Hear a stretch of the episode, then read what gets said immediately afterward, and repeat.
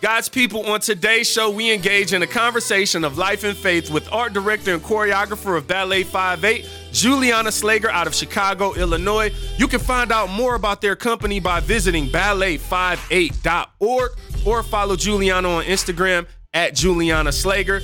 We go in depth about her life growing up as a ballet and then how she grew to become a business owner and wife of a pastor. But before that, we talk about being a blessing blocker. Sit back, relax, and enjoy the inspiration. Now in session. Inspire God's Inspire people. God's the people. podcast. My wife thinks I'm crazy. How did we get here? I can't believe y'all let me have a show. We going higher and higher, let me inspire you. God's people, I see you, let me admire you. He gave you vision and purpose, but you struggle to dream. Cause the seed that was sown wasn't stitched in your jeans. What was in them was denim. I guess what's in them is in them. There's a different perspective that I'm trying to present them. It ain't always peace when you see the peace sign. It don't make you a Levite cause you rock Levi's. What's up, people? I am your host, Jay Will, and I would like to welcome you to Inspire God's People, where we balance faith and business to guide you to your purpose. Don't be a blessing blocker. All right, so look, um, I was listening back at episode 66 today. And no, I don't just randomly listen back to my own podcast. Please don't judge me. Someone had DM'd me and asked me if I was a preacher. And I was like, well, I guess I like I'm just weird like that. I don't like use the word preacher in reference to myself. But yes, I do have a bunch of sermons and I have preached. So I guess I am a preacher. Anyway, they were asking, and I like, do you have some sermons I can hear? And I was like, you know what? It's a couple of my podcast episodes where I've shared actual sermons, like of places that I've gone and preached. Episode 66, a biblical love story, Ruth and Boaz. If you haven't heard it, you should really go back and check that out. Um, but that was really, I think that was the last time I've I've preached because of COVID. I haven't been anywhere. Um, I was listening to that, and I'm just gonna reference that. Like, as I was listening to it, I was like, man, sometimes we block our own blessings trying to block other people's blessings. And the reason this hit me is because the relationship between Naomi and Ruth is so intriguing to me. Because you have, you know, just I'm paraphrasing right now, but you have the situation where Ruth didn't have to stay loyal to Naomi. She could have left her because the other daughter in law, Orpah, left her. They had lost everything um, their husbands, all that, you know, Naomi's sons. And Ruth decided to stay with Naomi. And what I love about the loyalty of their relationship is that it was actually a blessing to both of them. The reason I'm bringing this up, so we, I know this show is about faith and business. So let, let's think of it this way from a business perspective, and I'm speaking from experience. One of the absolute toughest things it, well, at least in my in my situation, maybe you have had much a much better experience than me. But it's really hard to find like-minded business people, especially in the beginning. Especially when it's like the blessings aren't there yet. Um, success is not necessarily just inevitable or for sure. It's a faith walk. You got to figure it out together. Sometimes it's really hard to find people that will be loyal to you when you don't have anything to offer them. Then in return, there some of the, sometimes those are the same people who become blessing blockers. You know what I'm saying? And they try to like block whatever God is doing with you, whether it be, you know, people are jealous or people have negative things to say about you behind your back as soon as they see you moving up or God doing something. And I think what we don't realize sometimes, and, and the reason why we have to be careful, we're feeling like, God, why are you blessing them and not blessing me? It's because, like, and again, I, I'm paraphrasing, but I love the scripture that says, you know, mourn with those who mourn, rejoice with those who rejoice. And the reason I like that, and I think about that often, is because I'm striving, really striving, as flawed as I am, my goal is to be a person that is able to rejoice with other people, even if even if I'm not where they are. Like, even if it's like, man, like, you know, I have goals to go somewhere, or I want this, I want that. It's like, no, you have to like rejoice with those who rejoice. You know what I'm saying? Don't be a blessing blocker. Like, because when you think about it, a lot of times you only trying to block their blessing because you don't want them to surpass you or you want to get it first. And then let's look at the flip side of that. If you get the blessing first, you don't want somebody to block you. You know what I'm saying? Then you looking like, hey, why you hating on me? I'm just trying to like, so what's my point? Like in business, and I'm kind of relating it to business, it's like, don't be mad at the next person for God blessing them with a job promotion or God blessing their business with a grant or a new building. Let's celebrate each other. A lot of us are uh, Christian influencers and entrepreneurs and professionals who listen to this show. And I'm seeing people, by the way, I see y'all out there, guys, people. I see you. It's so many of the listeners of this show that I'm seeing start new businesses. Um, I'm supporting those businesses as I can. Like, you know, sometimes I support so many Christian businesses. Sometimes it's like, all right, hold on, now. I got it. I, I can't, you know, wait a minute. I need to save some money. So I'm supporting y'all. I see y'all. But my point overall is I also celebrate y'all. So we all got to lift each other up as Christian business people and professionals.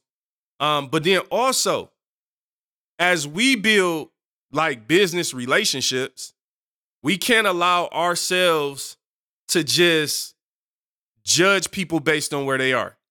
And here's what I mean by this.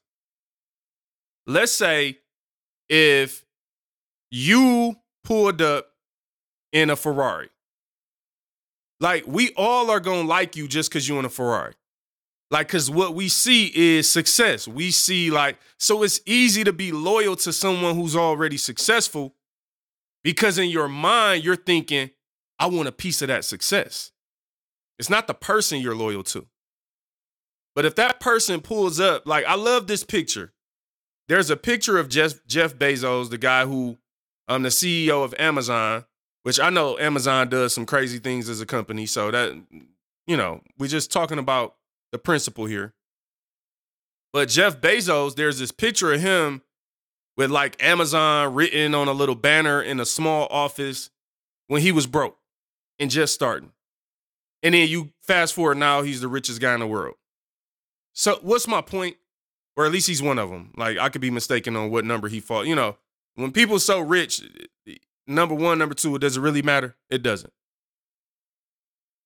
My whole point is that imagine the payoff of someone who would have partnered with Jeff Bezos back then and saw him back then and saw something in his business. That's the person that's really, really blessed.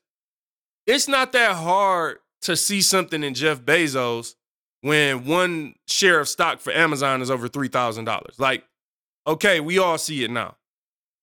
What's my point? What are you talking about, Jermaine? I don't get it. What, what, what does this have to do with anything? Hurry up and get to the interview. Please stop talking. I got you. My point is when I look at the Bible and I look at the relationship between Ruth and Naomi, I see these elements of loyalty, of faith, of trust, and just humility and the ability not to judge someone based on where they are, but to judge them based on the content of their character. Isn't that what we all want at the end of the day? I don't want you like to judge me based on how many listens does this show get a week or a month? Um, you know, has the show gone viral? How many reviews does it have on uh iTunes and Apple Podcasts? Right? I would rather you judge this show based on the substance of what I'm doing and be like, you know what? I can rock with that. I can be a listener of that show. I can be a supporter of that show based on what it stands for. Because guess what? when you see the success, it doesn't mean as much because everyone sees it then. And that's all everyone wants. But it feels really good to be appreciated when no one can see behind the curtain.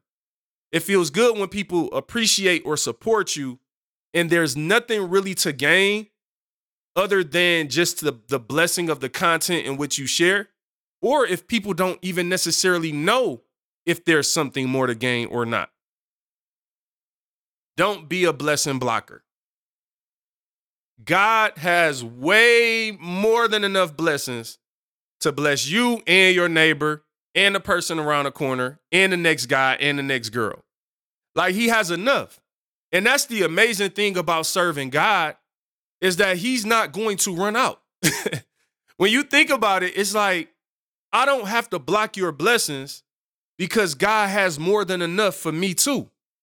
And let's be real about this. He may not want to bless me the way he wants to bless you. He may have a different vision or a different goal for me than he did you. I oftentimes think about like the Bible and how God had a plan for Moses that looked really different than the plan he had for Noah. That looked extremely different than the plan he had for Jonah. That looked very different from the plan he had for Ruth and Naomi and Boaz. And so, let me let me go to um I'm gonna just read a quick part. Uh let's see where I want to go. Ruth chapter 4. Let's start at verse 13. All right, and I'm reading from the New Living Translation if you want to, you know, follow along with exactly what I'm reading. Verse 13 says this So Boaz took Ruth into his home, and she became his wife. When he slept with her, the Lord enabled her to become pregnant, and she gave birth to a son. 14.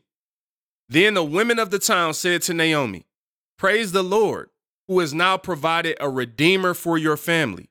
May this child be famous in Israel. 15. May he restore your youth and care for you in your old age.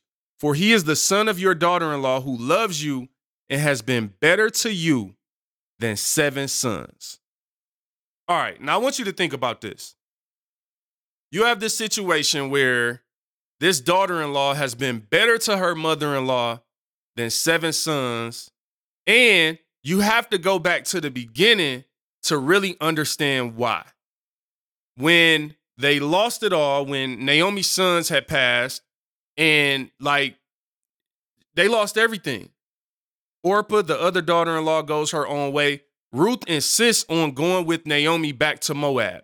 She even had this line. You got to go back and read the whole thing, or just listen to episode 66. I go into the detail of all this stuff. But she had this line earlier in the chapter where Ruth was like, No, I'm going to live where you live. I'm going to serve your God right?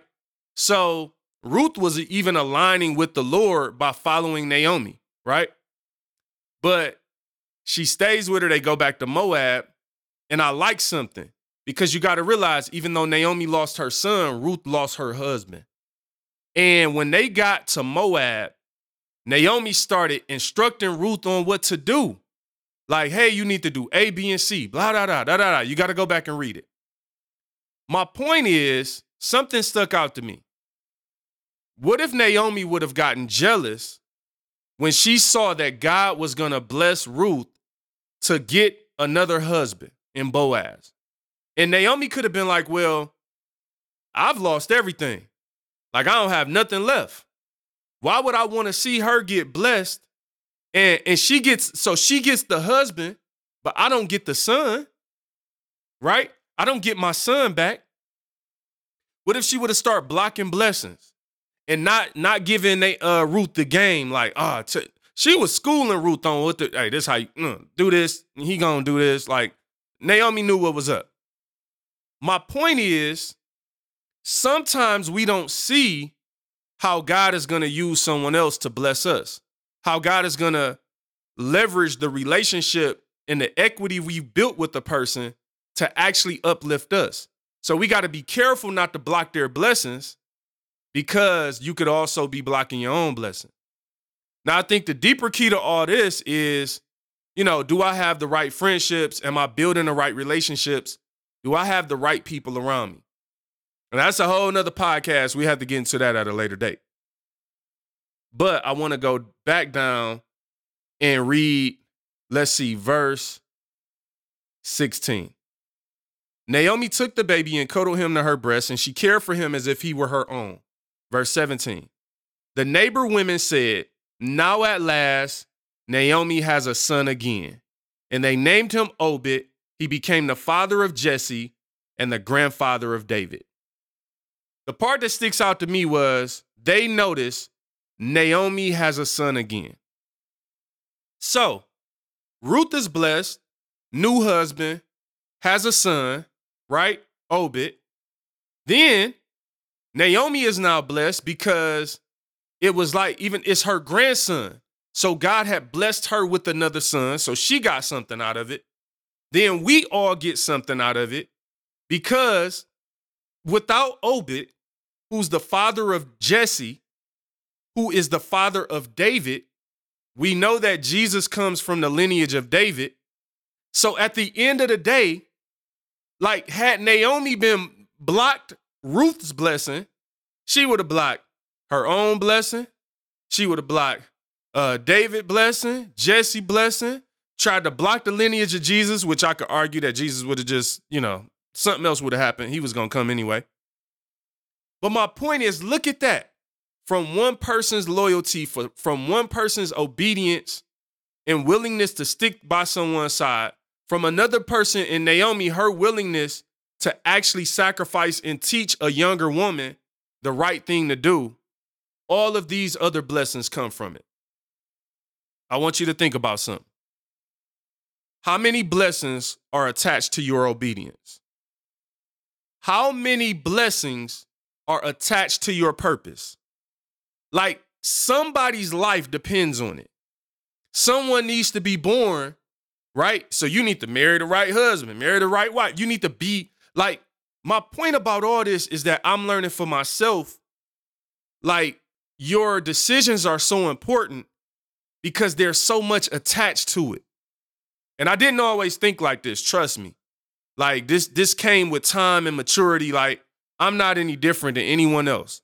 I don't want to be put on a pedestal. I'm human. But what I'm learning is like as human as I am, that's not an excuse to make bad decisions. Now, am I perfect? Do I always make the right decision? No. But my, my point is, I don't want to be a blessing blocker. I don't want to decide to be a hater. I don't want to decide to be negative when God is blessing someone else because I don't know what he what is attached to to me, and not just because of that, but you get what I'm saying. But the other thing is like, who am I deciding to follow? Who do I decide to be loyal to? Because Ruth had the, made a good decision and it has so many good things attached to it. But if we being honest, some of us make the bad decision and we can almost backtrack some of the things that are happening in our lives that are not good and we can backtrack it back to when we followed one person. And it's like, ah, oh, you knew that you knew that wasn't the route to go. You knew that friendship, that relationship wasn't the route to go. But you kept ignoring what God really wanted you to do and it comes with so much baggage, man. That's really what I want you to take from this is that there's so much baggage with every decision. Now, do you want cheap baggage that's breaking like luggage that's breaking and you could the handle don't work? Or you want some nice quality luggage? I want some good things to follow me. Like I want to carry some nice bags through the airport. You know what I'm saying? Cause I've experienced having a bag that didn't work. That like I had this one piece of luggage and the whole, like the handle. You know how you just pull the handle up, whole handle just came up. I'm like, okay, Lord, I gotta carry this piece of luggage like a book bag through the airport. So I'm walking around with a with a piece of luggage like it's a book bag. That's not good baggage. I know we could argue that baggage in general ain't good, but we all have it. You're gonna have some baggage. If something gonna be coming along with you, it might as well be some good stuff. Anyway, man, hopefully that blessed you. I just had to share that because I'm like, you know, bro, I don't want to be a blessing blocker. I'm, I'm showing love to everybody that God is blessing. If you out there and you doing amazing things, I'm praying that God continues to take you further in your purpose. And I'm praying that you're able to be focused on Christ and and that purpose and not everything that's happening around you. It's a struggle, man. It's a struggle, man. It's a struggle, man. It's a struggle, Guys, man. people, it's time for the J Will Music Song of the Day. And this song is a special one for me. It features my younger brother, Darius James. That is my blood brother. What up, DJ? You got to check out his music too. All you got to do is search Darius James. He has an album that came out entitled We Want Your Glory. And then he backed it up with a live version called We Want Your Glory Live. But this song, we came in the studio and we created it. And the entire idea was look, I've been through some ups and downs in my life. I've been broke. I've had a couple dollars, maybe one or two. But one thing I know, one thing I know is that God is good, regardless of everything else that's going on around me. Let's go. Let's go. Let's go. Oh, you are good, good, good. Oh, you are good, good, good. Even have it together. I was broken. You took my broken pieces. Oh, how I love you, Jesus. You were good to me when I was singing in my room.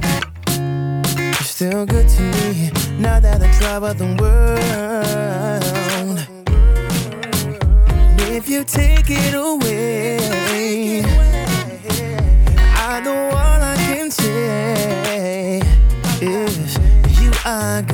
good, good. Yeah. Oh, you are good, good, good. Oh. If I'm rich or poor, I still love you, Lord. One thing I know that He is good. If I'm weak or strong, I still sing this song. One thing I know that He is good. Do all things through Christ. When I say it, I mean it. I've been blessed and stressed. I know the feeling of being denied for a loan, cause your credit is too low. The situation is twofold. On one end, we failed. Looked my wife in the eyes and told her it'll never happen again. The other end, we win.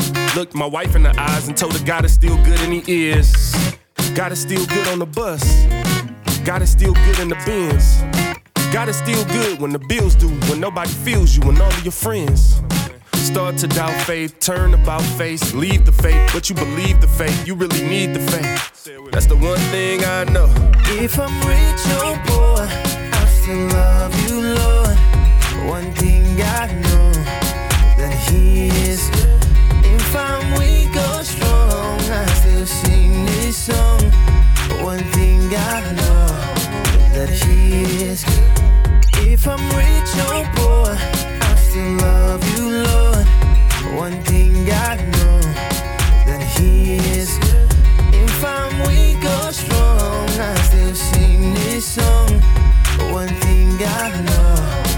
that He is.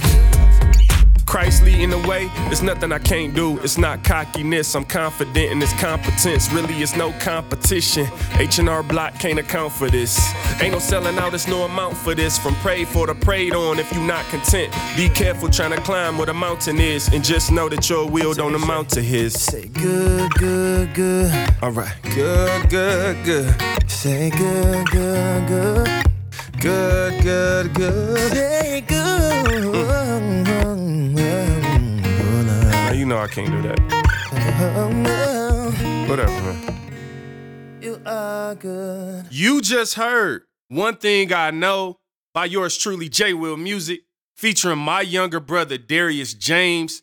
That song can be found on my project that released in 2019. It has the same title of this podcast, Inspire God's People. Look, if you like my music, all you have to do is go on your Apple Music or Spotify or wherever you listen to music. We on Amazon, we everywhere. Just type in J W I L M U S I C, and you're gonna see all my music. But now it's time to Let me interview you. Here's what we. You gon' talk to me, and I'm gon' talk to you. Maybe on the phone or possibly in person. Either way it goes, we gon' be talking purpose. Guys, people, I'm excited today Uh, we have a great guest on. Um, actually, I'm saying she's great by faith because I've only seen her through Instagram, uh, but I love what she's doing.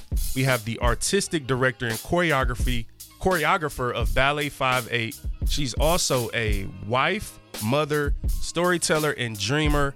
Ladies and gentlemen, welcome Juliana Slager to the show. How you doing, Juliana? I'm doing well. Thank you so much, Jermaine, for having me on the show. Thank you for taking time out of your busy day to sit and talk to me. Um, first of all, let me tell you like why I reached out. First, my wife, um, her background is in dance, so she's been involved in dance ministry probably for the last she's kind of on a break now the last couple years but maybe she spent you know 10 out of the last 12 years um, in dance ministry um, at church and just at a dance company uh, here in detroit. Um, so that was kind of the first thing that stood out. And then as i kind of looked through your bio and all the things you guys do just the way you guys marry dance and faith i'm super intrigued about and we'll get to that but first, if we could just maybe take a couple of minutes to learn about you, Juliana, um, maybe your journey through life and faith, and maybe you could start at like who you were in high school. Can we go back that far? I don't know how far that is for you. It may just been last year. I don't know. But you're very kind. Yeah, it was a little more than a year ago, but we won't get into that. Right, right. Uh, but but yeah, no, um, that's such a good question because it really, it really all began about then. Um, you know, when I was really little, as a little kid, I loved to dance, and so my parents put me in ballet lessons. Um, kind of your typical, you know, just hyperactive little kid that that gets put into a sport. Um, but then as I began to grow and develop, I really started to love ballet, and I started to get into it more seriously. Um, and I started training um, five, six days a week. So when you're wow. in ballet, it's kind of like, yeah, it's kind of like gymnastics or um, kind of the Olympic sports where you see the athletes that peak at like 19, 20 years old, right? So yeah. by the time you're 12, you're heavily invested in it. So that was my upbringing. Um, I was dancing lots of long hours and fitting in schoolwork, and um, you know I loved it. I loved every minute of it. Um, but I would say that at that time, my faith was a little bit more of um, just kind of a cultural thing. I grew up in a Christian home. My parents are are great people, and they taught me about the Lord. Um, but I don't think my faith was very real to me at that point. That and so sense. as I was yeah, well, yeah, and you know how it is. Many young people, you kind of have to figure out who you are before you can fully understand um, how much God has really done for you. And so I think I was at that point where I was trying to figure out who was I and what was my path and if I was going to um, pursue dance or not. And so my faith was a little bit of a footnote. No, that makes um, sense. But as Go ahead. Sorry. yeah, and as I was no, you're great. As I was um, kind of on this journey of dance, um, I actually ended up with a very serious eating disorder. And so, without getting too far into that, that was a major wake up call for me. Um, just recognizing that I had really given myself over to ballet, and that was kind of my full focus, um, but it was not healthy, right? I began to idolize dance in a pretty serious way. Yeah. Um, and I- so, Okay, I, I think just really quick, I think that is such a an important kind of point to highlight. Like you said, and it doesn't even need to be like gone into to highlight the fact that, like you said, you started off very young in dance, and I'm sure, right, there's a bunch of great things that can be taken from that. But just like anything, right, for those of us who, for me, sometimes I have to be careful not to get too caught up in my career and things, and you know, you're busy and meetings and traveling, and there's a lot of good that comes out of that. But then at the same time, there are things that we always have to kind of look at our blind spots um, because we all have them. We're human. Um, so, you know, shout out to you for at least at some point after going through that, realizing that that was an issue and something that you, you know, needed to be a wake up call. Because I think a lot of time the Lord allow, you know, things happen in our lives that should be wake up calls. And a lot of times we overlook them. So it's always a blessing when you can actually acknowledge a wake up call as just that. Yeah, no, I love that. That's such a good point because you're right. It, it can be so easy to just get caught up in life and doing things that are good and, and helpful even, but they're not not the best thing when it's not centered on Christ. So I, I totally resonate with what you're saying. Um, yeah, and so that's where I found myself as about a 17 year old. Um, I was kind of recovering from an eating disorder and going through therapy um, and trying to decide, okay, am I still going to dance? Because dance at that point was bittersweet, as you can imagine. Yeah. Um, but then I really felt like like God had a plan for dance and and that's when I started to get into the word more and started to take my faith more seriously and started to understand God on a personal level. And so as I as I was searching, kind of soul searching of what to do next, um, I found a ballet company called Ballet Magnificat down in Jackson, Mississippi, um, and it's wow. founded by Kathy and Keith Thibodeaux. Yeah, and it's kind of the the flagship, if you will, of dance from a Christian perspective. And so I got really excited. I just kind of found it on Google and I was like, okay, like here's other Christians doing ballet yeah. and maybe this is a place that can be a good fit. No, I'm um, assuming um, so you were nowhere near Mississippi at the time. Yeah, that's such a good question. I grew up in Michigan. So yeah, like oh, total sweet. opposite ends of the US. Yep. Okay. Way up here in the north and yeah, they're based out of Jackson, Mississippi. Um so yeah, so I moved there when I was 17 and started getting um involved with their ministry and and started dancing for them full time. Um, and that was just a really sweet time of kind of learning who I was in Christ and re reinventing my identity um, based in Christ rather than based in dance. And so this and so was the was beginning. Really, that was that the beginning, right, of you marrying kind of that was the start for you of like a Christian path of dance, like of like finding exactly. your faith in dance. Okay, that's super cool because like just the fact I don't know, I'm intrigued by like the smallest things, so forgive me, but just the fact that a Google search could have you moving to Mississippi from Michigan, where I'm located, by the way. But like that, that alone is just cool to me. Like that kind of shows me like every little thing we do matters and can impact our lives. So like whatever is like, be careful what you search on Google because you could be moving to the right place in Mississippi, like you, or you could be, it could lead you the wrong way. So I, I don't know. That's just an interesting thing. So you find yourself down in Mississippi for a few years, and you know, how do you end up coming back up north or what brings you back this way? You know, just kind of share um, how maybe that experience shaped you um, and maybe I'm assuming developed you for whatever the next chapter of your life was. Yeah, such good questions. Um, so all during this time, um, I was dating a very handsome young man who is now my husband. We've been married for 10 years now and have three kids. Um, Congratulations. Um, but anyway, thank you. Um, but at the time, yeah, we were just dating and, and it was long distance. And back then it was like, you know, we didn't have um, we still had email and that sort of thing, but we didn't have all of the FaceTime and all of that hadn't come out yet. Relate. So we were, yep, we were on AOL Instant Messenger, so very romantic, uh, chatting away.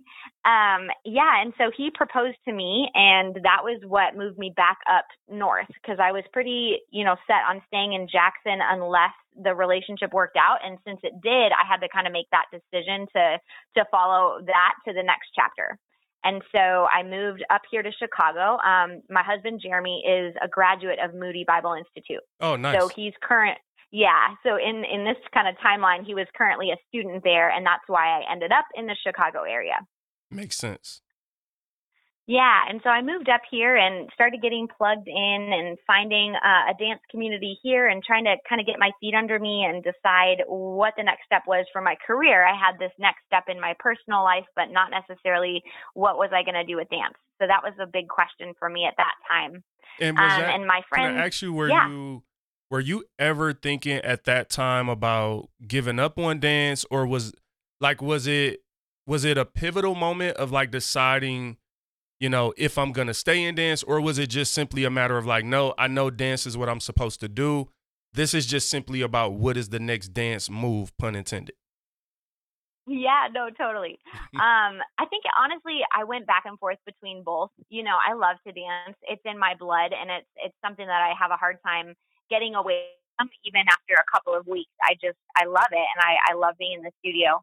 Um, but at the same time, Jeremy was um, preparing to be a pastor, and I was like, I don't know, like, can a pastor's wife be a ballerina? That seems kind of like kind of strange, you know? I'm like, can that can that mesh? And I love it. So I was in a midst, yeah, of trying to figure out like, does this is this all going to work? And if it is, then how? And yeah, all of those questions, absolutely.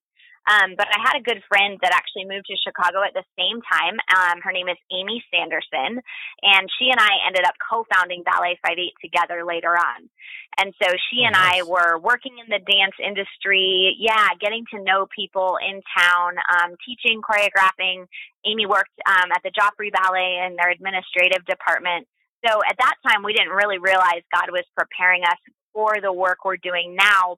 We just thought we were finding ways to stay involved in dance and to continue um, to, yeah, just reach out for new opportunities in the dance industry. Um, but over the course of several years in Chicago, we started to just notice that there wasn't anybody kind of speaking um, from a Christian worldview in the dance marketplace. There was a lot of beautiful companies, beautiful dancers, Yeah. um, but for us, we were going, okay, there's really not anybody that's doing a Christian perspective in their art um, in this part of the country. I love that and because so, like when you think about the fact that like just business generally, right? Like sometimes we feel like we should we're trying to fit in with something that already is happening. But it's like a, a, a very small general rule of business that I think we forget about sometimes, which is like you need to solve a problem. So it's like first there has to be a need for something or a gap. Um, so I like that you guys kind of looked and figured out like, all right, like there's there's nothing happening right now that speaks this from our language or our perspective. And like you said, there's no knock against anyone. Like, you know, beautiful dancers, beautiful companies, but there's something special about kind of bringing it together um, in this way. So I think that's amazing. And I cut you off, so hopefully you remember what you were saying. No, you're good. And yeah, that's exactly it. It was just kind of a, a niche that we saw that we were like, hey, this is something we love, we're passionate about, um, and, and we can fill this need. And so we kind of second guessed ourselves a lot in the beginning. And I think anybody who starts an organization or a movement or a mission, whatever it is, you always have that little seed of self doubt. So I do want to put that out there that it wasn't like, you Yeah. know, it struck us and we just followed God's call and it was perfect. You know, it was very up and down. One week we'd be like, yeah, we're going to do this. And then the next week we'd get overwhelmed with the logistics of it all. And, you know, how are we going to fund it? And how are we going to um, find a building space? And, you know, there's just so many logistics that I think that walk of faith is is more difficult sometimes than what what TV or or books would lead you to believe. You know what? And let me ask you this. So I want to unpack a couple of things about the start of Ballet 58. Like, first of all, where does the name come from? From I love the name, by the way.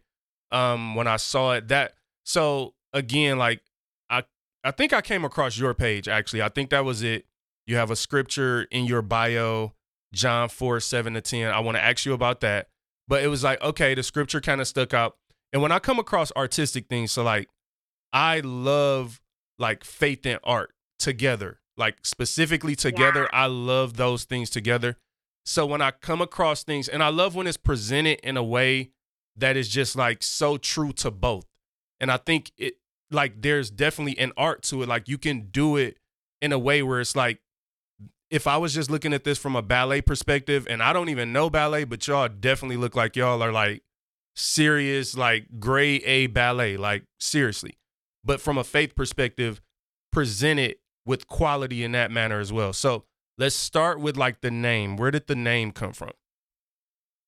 Yeah, yeah. So the name we thought of actually on a Starbucks on the corner of Dearborn and Division. Um, we were sitting there, Amy and I, one day, just like dreaming and you know writing notes and thinking and trying to kind of put structure around the dream and the vision that God had given us. Um, and we were sitting there and we're like, okay, we need a good name. And like, we don't want it to be overly Christianese. You know, Yep. we didn't want to become like Redemption Ballet or Exactly. something like that. you. It was like, that's not right. Yeah we got you. wanted you know something where we could be in the marketplace right and we could be around um, people of every background and where they could feel comfortable around us and they wouldn't be immediately you know feeling like we were proselytizing them That's so i think that was an important part right but then also we wanted to be true to who we are and clear and like paul says in romans we didn't want to be ashamed of the gospel because we're not you know it is the power of god for salvation and so we wanted a name that could could do both And so that's where um, the reference came in. And Romans 5 8 is one of my favorite Bible verses. The whole book of Romans, you know, it's something I go back to constantly. I'm, I'm actually reading it right now. But um, Romans 5 8 says, But God demonstrates his own love for us in this, that while we were still sinners, Christ died for us. Wow. And that was what we wanted to capture in our ballet company. We wanted to create a company that would reach out, right? We're not here trying to get people to come to us. We're reaching out towards them, just like God reached out towards us with that love and with that generosity and with that care.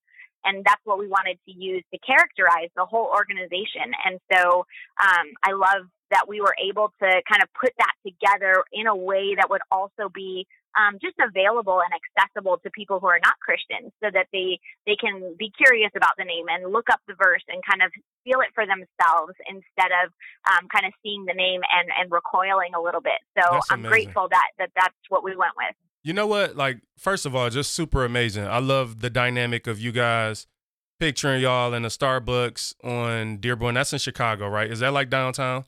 That street that It you is, just okay. yeah. Yeah, I, I know that. I go to I go to Chicago a lot. That's like me and my wife's quick getaway whenever we need like just like we don't want to necessarily take a huge trip in just a five hour drive, then we go to Chicago. So I know some of the street names. Um, but no, I love the whole visual like of like creating it. And, and here's something too, like you said something super important, and I feel like I say this every week on on this show, and people are probably tired of hearing me say it. But the first five words of the Bible says, "In the beginning, God created." And I think a lot of times, as Christian creators, we can take the easy way out, whether that be in how we title things or whether that be in how we present things. And like, um, I'm also a Christian rapper. Um, I've been Christian rapping for a while, and it's more of kind of a hobby at this point in my life, but I still put out, you know, projects all the time. And one of the things in like my music, people typically ask me like, how do you so effortlessly effortlessly do it in a way where it's not super worldly, but it's not churchy? And I'm like, well, it's just like I'm a creator. God gifted me to create. So I don't just take the easy way out and make something super churchy and then like like you said, like, and not to like take a. I hope it's not like somebody listening. And they have like redemption dance group. We're gonna be in trouble. But my point is like, you know, sometimes that's the easy way out. Like, there's a million redemption dance groups or whatever. And as creators, you don't have to. You don't have to feel bad for having to think and brainstorm and create. It's not just your first idea. And then I want to follow that up with a question Totally. why do you think so many people and, and like let me lead with this like you know the the slogan of this show if you will is you know our whole purpose is balancing faith and business to guide you to your purpose so i'm all about balancing faith and business and part of the reason i have this show is i think a lot of people struggle with that balance they struggle to figure out how to be both Yeah. um, why do you feel like that is? And is there something in particular about your life or your journey that has caused you to be able to do that in an effortless way? Because to me, Ballet Five Eight is like super dope on both sides. Like I can see a Christian loving it and it's speaking directly. And if you're in a ballet, it speaks directly. Is there like a secret sauce or like what is it? How can we help someone balance that better? Yeah. Oh my goodness. That's like one of my favorite things to to think about because I Mhm. think eh, you don't see a whole lot of people doing that. Um, and I think more so maybe now than 10 years ago when we started Ballet 58. But I remember starting out and just being like, exactly that question. How do we do both? And can you do both? Like, Yeah. is it even possible? Because there, there was a part of me that felt like, okay, if we're going to be good at ballet, you know, then we're going to have to be super intense. And like my ballet teachers were not kind people, you know, they Yeah. were not nurturing. They did not care about you as a human being necessarily. And so, you know, I think that's true in business as well. Sometimes it's very cutthroat Yes. and there's, you know, ethics that are not godly. So we felt that tension and, and we didn't want to be just kind of completely churchy and Christianese and just speaking to that. I don't think that's bad, but that wasn't the calling. You know, we had a Yep. more of a broad marketplace sort of a calling. Um, so I think two things. One, I think excellence is key and you have to make a name for yourself independently of your Christianity, if that makes sense. Yep. Your product itself has to be good apart from the Christian message. And I think that's really key. I you agree. can't rely on on cliches and you can't rely on what's been done and you certainly shouldn't be taking stuff from mainstream culture. I think music is a good example. You know, it can be easy to take pop music from pop culture and then just kind of put a Christian spin on it, but it's kind of the same beat and the same chords, and then you corny. repackage it. Yeah, and it's super corny. Exactly. Um, so I think you have to stay away from that and truly invest yourself in being great at your craft, whatever that is. And then I think second to that is you have to always balance profit with people. And I think that is a huge important step. You cannot think like the world thinks where it's just about the bottom line and it's about making progress and, you know, making money. Like that cannot be your top priority because as children of God, we do see that the kingdom of God is more than that, right? It's bigger than that. It's more beautiful than that. And so that has to be in everything. It has to be how you value your staff. It has to be in how you give your, your staff reviews. It's how you um, look at your strategic planning. You look at people for their value as human beings and not as workhorses to make a product. Um, and that's not easy. It's not easy to hold those two things together because at times those priorities they do fight each other. But I believe that through through listening to God's word and through wise counsel and through really um, being connected and abiding in Christ, that there is a way to walk that narrow path. That is an amazing answer. Like I love that. I love everything you said to the point I'm not even going to add a lot to it, but I, what I want everyone to know that's like so important. You said it is like be good. Like literally be good at what you do. Like me being a Yep. Christian does not make me a good businessman. I cannot like carry that. Like you can go to heaven and be horrible at business. I can I'm not a good singer just cuz I'm a Christian. And so we got to stop, you know, we got to like maybe stop telling ourselves like being a little maybe self-righteous in that way and thinking that oh, just cuz I'm Christian and I call it redemption dance that is going to make it the most amazing thing ever. There is nothing wrong with actually being good at something, but balancing people. Like my core values are people, preparation, performance in that order. And that's how I kind of ma- manage it is I always lead with people, whether I'm in my corporate job, whether it's the podcast, my music. If I lead with people and actually caring about it, but then prepare for whatever I'm doing, I'll be able to perform. So that's kind of the way I do it.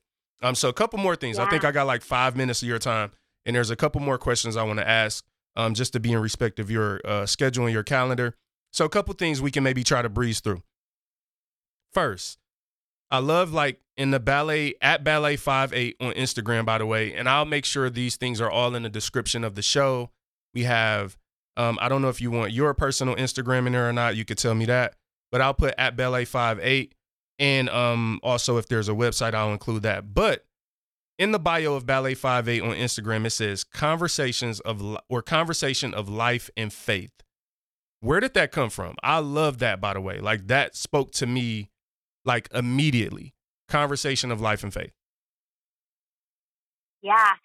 So I think the biggest thing for me as an artist is that I want to create art that allows people to dialogue.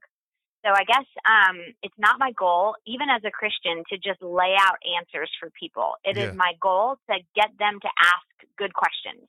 And so I see art as a catalyst for that. Um, it's something that allows people to kind of sit in the theater and watch the ballet and then go, wait, okay, why did she make this choice? Why did she represent this in this certain way? You know, why are the dancers doing this and that and the other thing? Um, and when you get people to think for themselves and ask those questions, I believe that the conclusions they're coming to about God and about faith are much more powerful because it's coming from their own desire to seek it out rather than me just kind of telling what to think or, or even telling them what I think.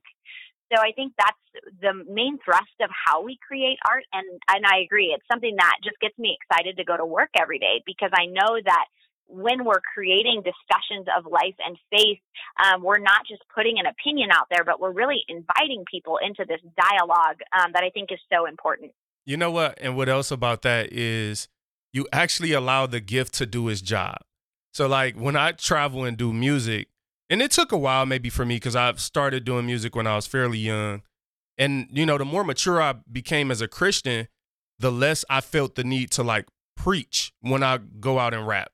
Like and I I take speaking engagements, so there are times where people bring me out and it's specifically to present the word of God and a message.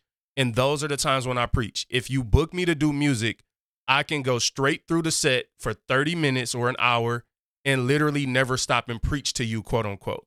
And the reason that is is because the music is created the way I create a set is in a way that it will speak that. And that's what I believe you're saying. That's at least how it resonates with me is Absolutely. like if you Yep. actually put the time into choreographing the perfect dance or not the perfect, but you know what I mean, like the right dance Yep. is going to express that on its own. So a couple more things. I want to say this quote um and then I'm going to ask you one more question in respect of your time. So this is a quote that was on your Instagram recently. Um, it had Jordan Raynor on there. It looks like you might have been on another another podcast, and I don't know if this was you or him, but I just want to say this: Christians should be the boldest culture creators on the planet, knowing that in success or failure, we are still sons and daughters of God. Was that you or Jordan?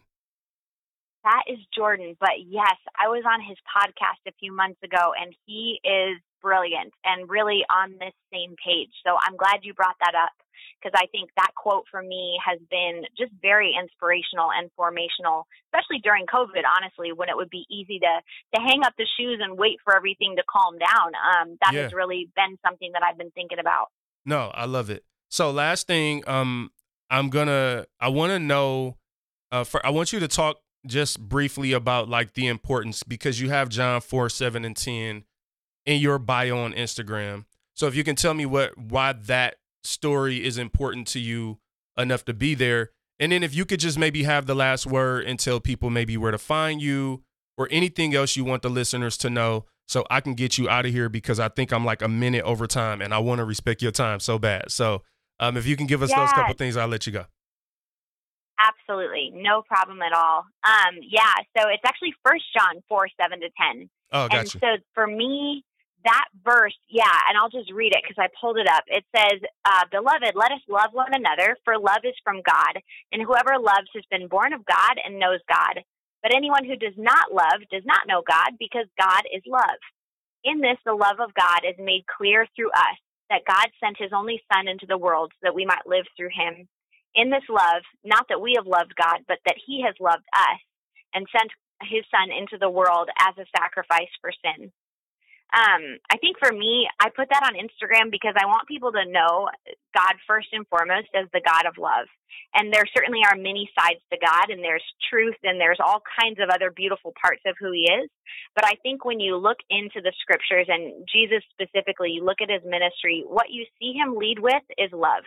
Um, and He certainly has His moments to bring hard truth and other things to the surface, but you consistently see Him reaching out to the needy and sitting with the marginalized and oppressed and loving the people around him. So I think for me as an artist, that's what my work always comes back to.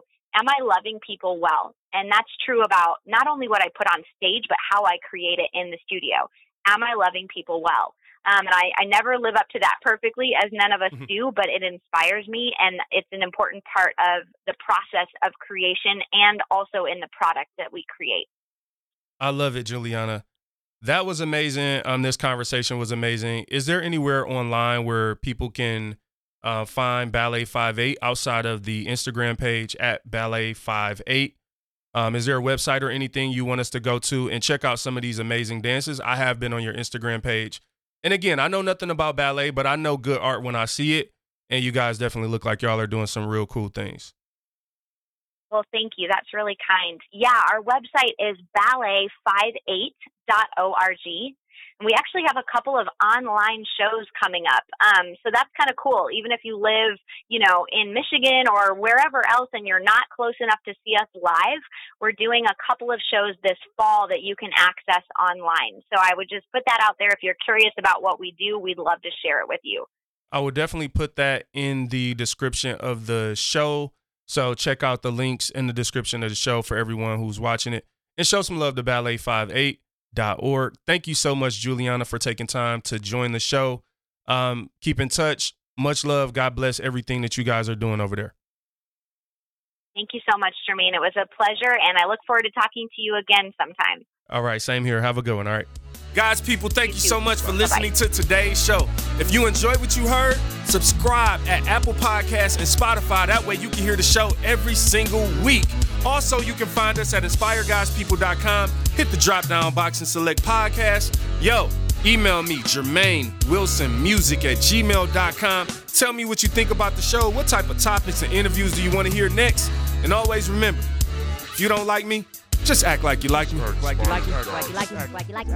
If you looking for me, I be in my own world. Create for the creator when I'm in my own world. I surf below the surface, it's layers to my purpose. Inspire God's people when I'm in my own world. Look in the sky, there ain't no stars in it. The art is all natural and authentic. Rivers of love, we swimming for us. We can't drown if we fall in it.